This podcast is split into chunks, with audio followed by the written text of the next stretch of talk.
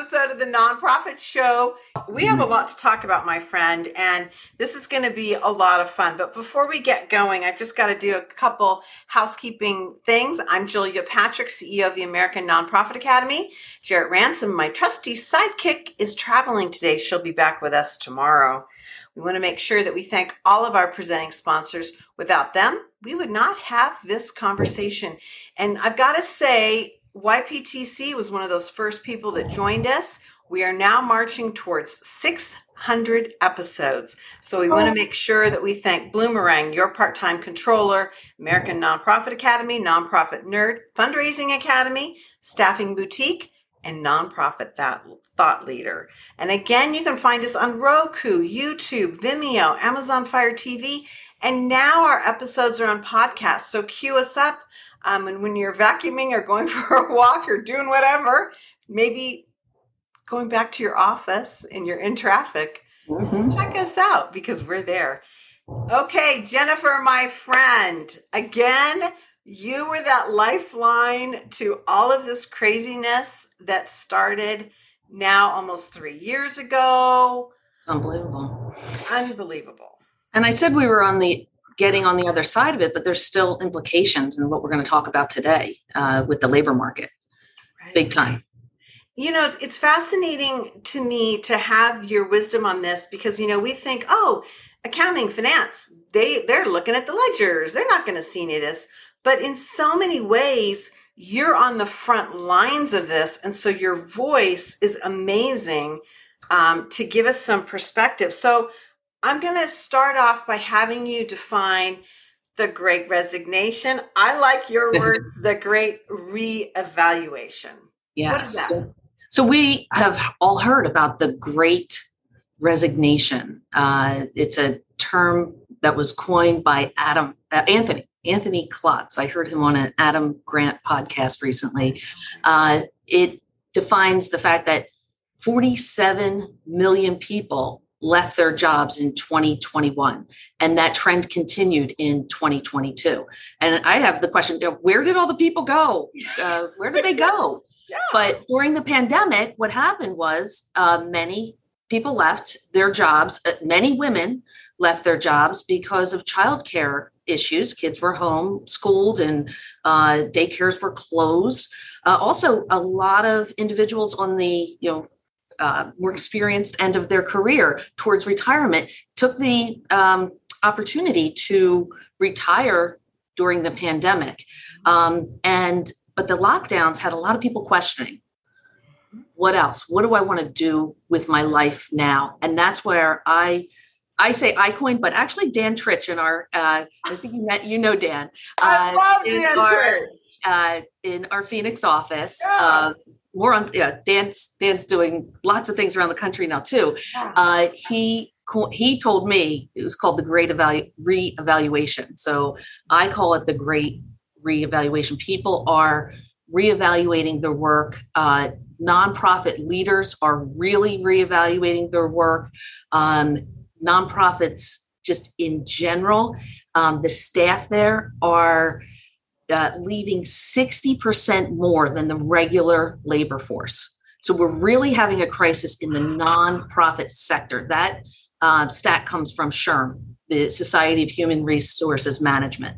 Okay, so, so that's real levels. crisis. That that's not just is that more on the the c suite or that's just like there, there, it's all across the board but just recently in the chronicle of philanthropy in may there was an article called large numbers of nonprofit leaders are stepping down and the competition uh, to find new ones is fierce.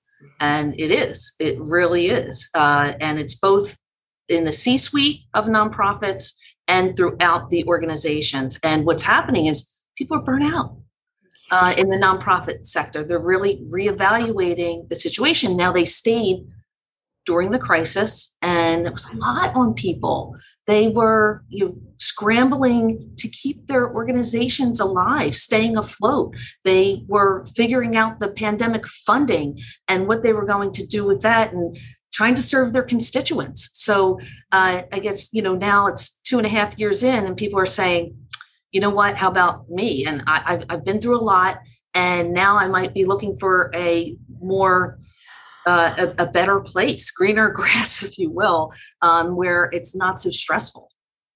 You know, it's so fascinating that you would say this. I I have spoken to two different CEOs on different topics um, in the last like three weeks, and both of these people, just as an aside, had mm-hmm. had told me that they had put off some major medical interventions because they were going to have to take medical leave and they were afraid to leave their nonprofit because yeah. they just didn't they that you know their their client base had gone up their their labor force had dropped everything that you were talking about and they had imperiled themselves to where they're going to have to both leave you know and one is in the west coast one is in the east coast i mean it was it's been heartbreaking and i've got to believe to your point this is being played out mm-hmm.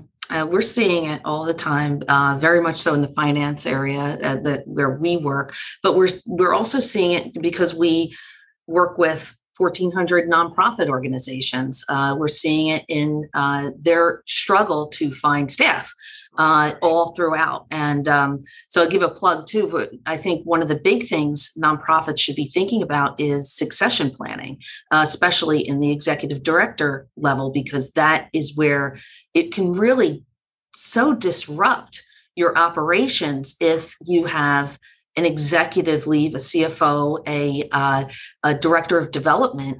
Uh, so succession planning, uh, thinking about what could happen next is super important. And uh, I will direct the audience to a uh, webinar that we just did two weeks ago um, featuring David Harris, who was has yeah, been on this been show. show uh, who is the head of Interim Executive Solutions, and Patrice Keegan, who is the former head of Boston Cares and now serves as an interim executive director. Um, so we had them on a web uh, webinar two weeks ago. So see that at our website yptc.com, and it goes all into what you should be doing to. Uh, you know, best practices for succession planning, what you should be doing now to get ready. So when we talk about that, Jennifer, and, and I love that you can give us another resource. And these implications, um, can you give us a little bit more of a picture that might help some of us understand why that planning is so important? It's not just that individual; it's it's the culture, the cost. okay, yes, those are the costs. So, um, GiveBetter.com uh, is a website that uh, you may have heard of, and and uh, but they they have a, a, stat on here that studies estimate that losing an employee can cost a company one and a half to two times an employee's salary. This takes into consideration hiring, onboarding, training, ramp up time, um, and loss of engagement of other staff. You you forget about that too. That in addition, you know, when someone leaves, then there could be um, just a circular, you know, things start going downhill in the organization because there's just um, creates negativity. People leave, and then other people start thinking about leaving. Um, so it's the cost is um, it depends on who is leaving, what it really costs. Uh, so in for you know a staff member it might be like $1500 all these things. This is this is again give better stats here. Um, but it could be for a technical person in your nonprofit it could be 100 to 150% of their salary. And then in the c suite it could be almost 200% of an employee's salary. This so it's expensive when staff leave and again i mentioned before it's the cost of that transition time, but it's also the interruption, potential interruption to your mission.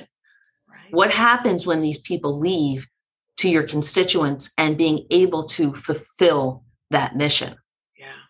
And I love that you brought that up because I think a lot of times when we enter into this discussion, we're we're playing, you know, as my mother would say, with scared money, and we're looking at what's right in front of us, and we lose sight of that, and then it's too late. It's it's just so catastrophic when you lose sight of that, um, because generally, not such good things have happened to alert you to how your constituency is suffering. Or yeah, it's it's a real thing. I mean, um, if you're not planning appropriately, say, you know, a, a, an executive director just up and leaving a nonprofit organization uh, and giving two weeks notice is not ideal. That's where I go back to the succession planning and what needs to happen there. And certainly, um, it, it's hard to fill the that those um, shoes of an executive director. What's a board to do?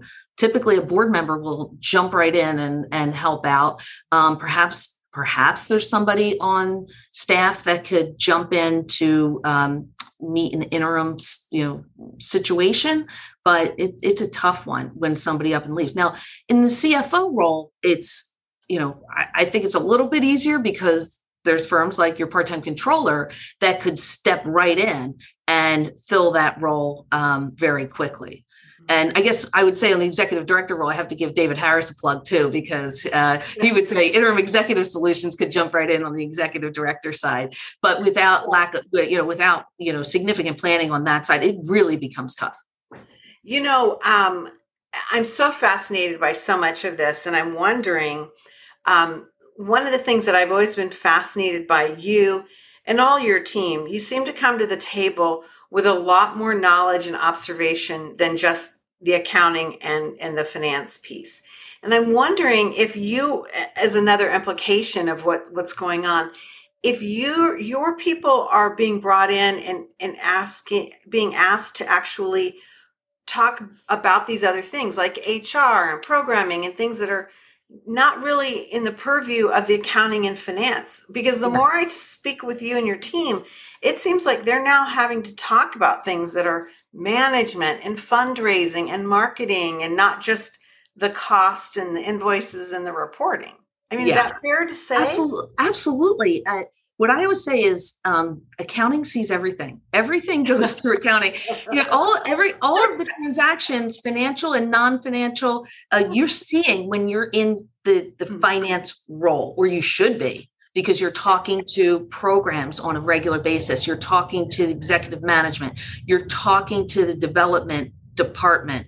Um, you, and sometimes the linkage between all of these different departments as well. So, indeed, there is a lot of um, opportunity for us to help in and and recognize. And I'm not going to say we're going to give advice, uh, HR advice, or you know how to do a capital campaign because that's not our area of expertise. But we could recognize different issues that people are telling us about in that uh, in each department and then bring them up to executive management. And not that they don't know that but hearing that from another um, uh, outside consultant uh, often helps facilitate the conversation in the organization for uh, needed changes in all areas not just the finance. Okay so you've shared with us about what you're seeing and how you know this is bubbled up and it's going to continue on. This isn't just going to be solved um, in the next 60, 90, 120 days, largely because of this demographic shift. And I've got to ask you this curveball. Your son plays baseball, so or bunt. I should say. I'm familiar with the curveballs. Yes, it's a tough one. yes. You know, this is making me think: Is this a good opportunity or a time of opportunity for people who want to elevate their careers up into that C suite or think, oh man, I, I, I want to be an ED, but that's 10 years down the road where now maybe things are like, okay, hey, you, you're getting tapped on the shoulder. Or do you, you see know, that? Yes. I mean, I think it is a good opportunity for so many people in so many ways to step up. And um, I would say, even within our firm, you know, we might have been thinking and re-evaluating a lot of different um, strategies that we might have taken like right after right before the um, uh, the pandemic we were thinking about going national mm-hmm. and uh, we probably would have stayed you know thinking and reevaluating that we're evaluating that for months and months and then after we were able to switch all of our clients uh, at that time remote in just several days we're like hey, we can do this. Yes, And then we needed a leader of uh, to help us in uh, expanding throughout the nation. And we wouldn't have tapped that person necessarily to do that um, in normal times or uh, you know i'm sure we would have come to that conclusion but it would have been months and months down the road and we would have you know so i think it's a great um, uh, there's great similarities in other organizations that are now having to reevaluate their strategy in so many ways. And one of those strategies is succession planning to look at individuals with different backgrounds uh, and experience to take over that executive director or in other you know, leadership roles. Now, I would say in the CFO role, that's a little tougher because you do have to have some financial expertise to do that. And executive directors obviously also have you know a list of uh, core competencies that they need to have and people need to meet that but you there's i think so much opportunity for individuals uh, to step up and uh, be part of it. Because as you mentioned the demographics are really it's not in our favor right now. No, it's pushing it. So we we've been talking about that aspect with our c suite and our nonprofits. Now if you can jump over into the accounting and finance labor market because we all need this work whether we're outsourcing or we have somebody in the cubicle next to us. Yeah. this is a key part so, what does yeah. it look like for our sector and getting so, this, this brain trust? Yeah, just in general, the accounting profession is struggling to get people. I just did a uh, presentation for the Pennsylvania Institute of uh, CPAs their women's leadership conference and just did a whole presentation on the accounting profession and um, the struggles that we might be having, but also the real benefits of being an accountant. And it, I think it's awesome. And uh, my whole presentation was like, accounting is awesome, but um, but we're not. We're seeing a tough trend right now. The um, uh, graduates of accounting of in, with accounting degrees and master degrees, uh, bachelor's and master's degrees are really coming down. Um, it's an 8.6% decline since 2016. Uh, wow. Also, really trending down is CPA, you know, certified public accountant candidates. Uh, those taking the test is really coming down as well.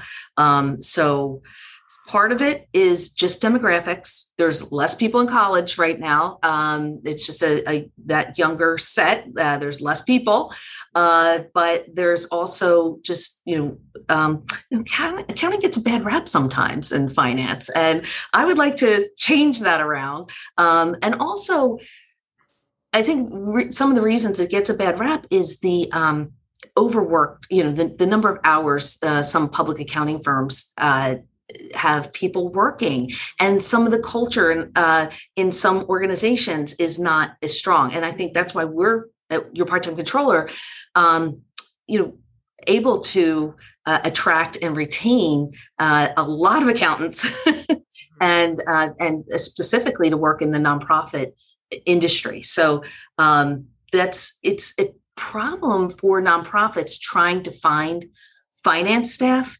because of this trend in the um, in just the sector, the accounting sector overall. And then you think about the amount of money that a nonprofit might be able to offer a finance professional, then it's it, it makes it even tougher. So that's uh, you know there's a lot of things going against the uh, nonprofit sector in the finance world finding full time staff for their accounting departments but there's a solution. you know, I love that you said that because now I'm thinking this has got to bleed over into our board service and committee yeah. service. Yeah. Finding uh, robust audit uh, or finance um, and audit committees. Yeah. It's not just who's doing you know the actual reconciliation of the accounts yeah i mean yeah. it's it's the brain trust it's people understanding how to do finance for your nonprofit yeah, it's always been a struggle for organizations that I've seen. Um, this is just, you know, what I've seen at uh, the organizations we work with and boards I've sat on, um, finding uh, the the appropriate financial advisors for your board. Uh, so this is probably going to sadly be a tougher uh, situation for nonprofits going forward. But I was going to say on the outsource side, you know, even though it's a, a struggle, I think, well, I think it's going to be a continued struggle for nonprofits to find full time accounting and finance staff. I mean, outsourcing is really a great option. I know I am biased, but but it really is. I mean, you're getting the expert you expert expertise easy for me to say that you need when you need it better financial reporting better analysis and recommendations because you're going to you have a firm standing behind the individual that's working for you at the organization. And you don't have to worry about supervision. You're not supervising that person. You have a firm that's supporting them but you have a person that has like we mentioned before all of these other great recommendations for the whole organization. And um, often has the ear of the executive director some sometimes more than a, a nonprofit finance person might because of the fact that it's an outside party. Um, and real biggie the real biggie on this is that turnover uh, is one thing that nonprofit executive directors don't have to worry about in the finance department when they outsource because the firm handles that. Okay, so then let's get you to talk a little bit about that because now I'm going to get you to get out that crystal ball, shine it up for us. but when you talk about this, I mean, outsourcing across the way from legal to HR to, I mean, yeah. so many things. This is kind of like a new way for us to think.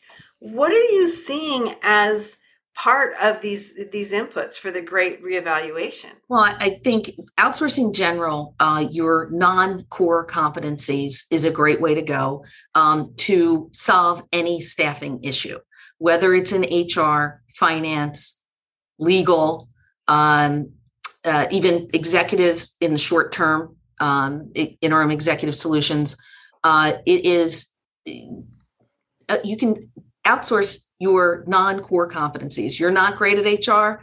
There's firms out there that can help you do that. Where you don't have the staff that you can um, attract and and retain in that department, those that's a great solution for you. But I also think you know in general for attracting and retaining staff at a nonprofit across the board. Um, outsourcing is one thing to consider, but I really think you have to reevaluate. This is coming to the reevaluation of your your organization. What about your culture? Yeah. Is this place somewhere that a person really wants to work and stay? I think nonprofits are at a great advantage uh, to attract and retain staff because of the fact that they work in a mission based life. Yeah. They're helping people directly every single day. So that is a great sale, great sell, if you will, if uh, in and of its own. But there has to be more for people because they're burnout, as we mentioned before. So you have to be reevaluating your value proposition. What are you offering your staff? Uh, what is your value proposition to your staff besides helping the world become a better place, which is a great reason why to go to for a nonprofit organization. But nonprofits have to think about you know, salary, benefits, time off, flexibility. Those are the biggies that I think about when uh, we talk about the value proposition of any organization when I think about your part time controller. But um, I was reading again on the, it was at the Give Better uh, site, was uh, stop worrying about the overhead myth. Invest in your people. And the overhead myth meaning you you you have to only uh, spend money on programs and focus on your programs. Absolutely. Mm-hmm. but if you don't think about investing in your people right now you're going to um, have this potential uh, risk of turnover and um, not being able to retain attract and retain the staff that you want to have? Well, it was chilling. And we started off this conversation and you bandied about, you know, like 125% of the, the, the annual cost yeah. of, a, of, an employee. Yeah. Oh my God, that's like real money. Yeah. That, yeah. And, and, that's just what we that, can see. That's just what we can see. That's not right. all these other intangibles. All the other intangibles about hurting, you know, um, the, the struggle to your mission, the struggle to morale of the rest of your staff, all of that. And, um, you know, preventing burnout, I think, is another thing nonprofits can do right away. We're thinking about that and addressing it with their staff. Um, which is balance everyone's workload. Look evaluate what everyone's doing uh, currently and seeing where you can um, balance out. Can you outsource some of the activities? Uh, can you make some of your processes more streamlined so people aren't doing mundane rote work? And that's really uh, you know when I talk about the accounting profession that's really where we're going to it has to happen It right? and it is happening it is happening. And it's it's uh, you know with um, uh, bill pay uh, processes etc all of that good stuff um, you got to focus on uh, employee well-being as well. Like, that's a huge focus. Are our employees how are they? Um, give them also paths to um, success.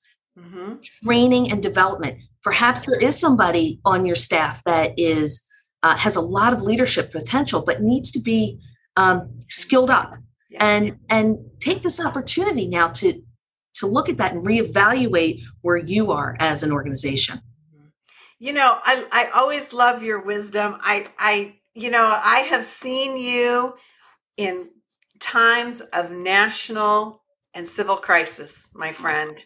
And you have come through and and in on top of all this, you work in a sector that deals with crisis. yeah By the Yeah. by the description of the nonprofit sector. yeah yeah And so I have witnessed you and your team um, be thoughtful and strategic, and your hair's never gotten on fire. Well,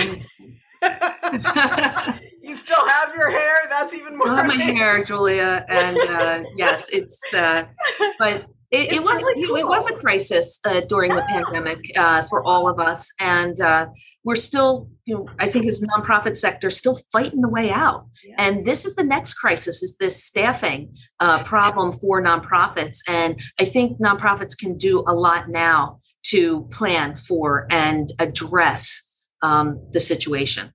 Yeah, well, it is always a lovely thing to spend time with you. You're incredibly busy, Jennifer Alleva, um, CPA, the managing partner of your part-time controller. So to get you on the nonprofit show is really powerful because you have a lot of things going on, and so I truly appreciate that you spend this time with us. Check out yptc.com. They have a, a really robust um, uh, part of their website where they have additional resources. You don't Yes. have to be one of their clients. They have That's uh, right. webinars. It's all free.